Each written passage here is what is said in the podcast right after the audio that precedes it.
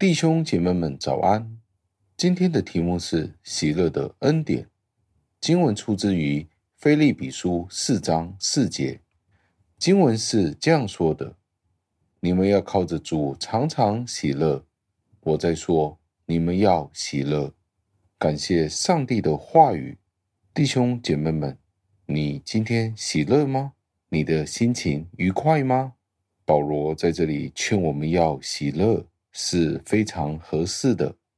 信徒常常处在极为困难的情况里面，他们面临四方八面的危机，他们可能因为悲伤或者着急而难以克服。所以保罗在这里提醒信徒们，即使面对患难、扰乱的情况之下，我们也必须要喜乐。所以使徒在这里告诫信徒们。在患难和困难的里面，他们应该在主里面喜乐，因为上帝所赐给我们属灵的福分，可以使得我们恢复过来，令我们重新喜乐过来，可以显现出来我们那属灵的福分，可以大过这个世界的困难与引诱。当我们考虑我们身边的处境的时候，我们需要检视这个要求我们喜乐的命令，是从保罗的口中说出来的。为什么呢？因为保罗当时候就是处在一个非常困难的处境里面。保罗是在苦难当中，在牢狱之中。当信徒面对苦难、监禁、放逐或者死亡的时候，这里却有一位使徒，他自己是在水深火热的逼迫当中，是在死亡的边缘。他不单单只是喜乐，他也叫人与他一同的喜乐。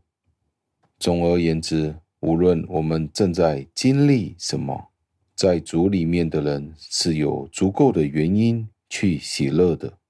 而且有得胜这些苦难的秘诀，不单只有一次，保罗叫人家要喜乐，而是重复的叫人家要喜乐，所以是一个重复的命令，是要告诉其他人是可以喜乐的，我们是值得喜乐的。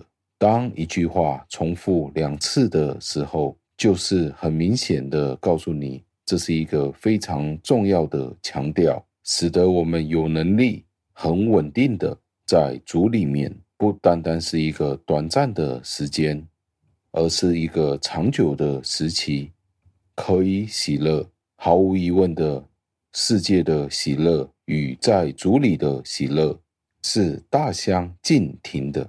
我们知道世上的喜乐是迷惑人的，将会褪色的。是衰弱的。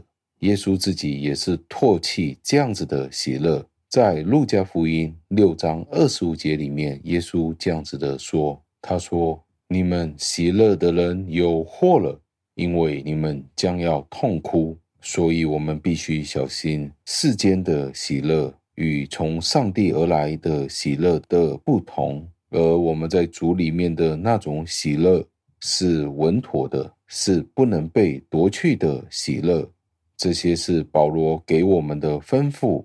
当保罗在监牢里的时候，他自己吩咐我们要喜乐，而且也责备，如果我们不能够喜乐的时候，我们忧愁的时候，保罗是非常不愿意的见到这个样子。如果连保罗都可以知道恩典，而叫他喜乐。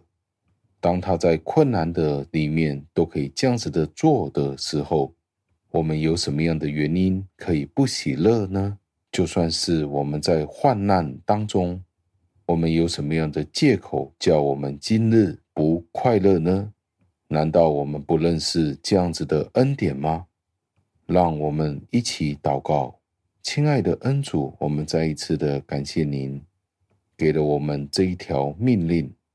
我们要靠主常常的喜乐，不单是一个短暂的喜乐，而是一个长远、很久、稳定的喜乐。可以在主里面喜乐，是我们的福气。主啊，您说过，您已经胜了这个世界，所以我们可以有一个很久、发自内心的、稳定的喜乐。求主您帮助我们每一个正在面对困难，可能是家庭的逼迫、亲人的病患，或者是从经济、工作而来的压力。读书上的难处，对前途的不确定，我们都可以靠主喜乐。听我们的祷告，是奉我主耶稣基督得胜的尊名求的，阿门。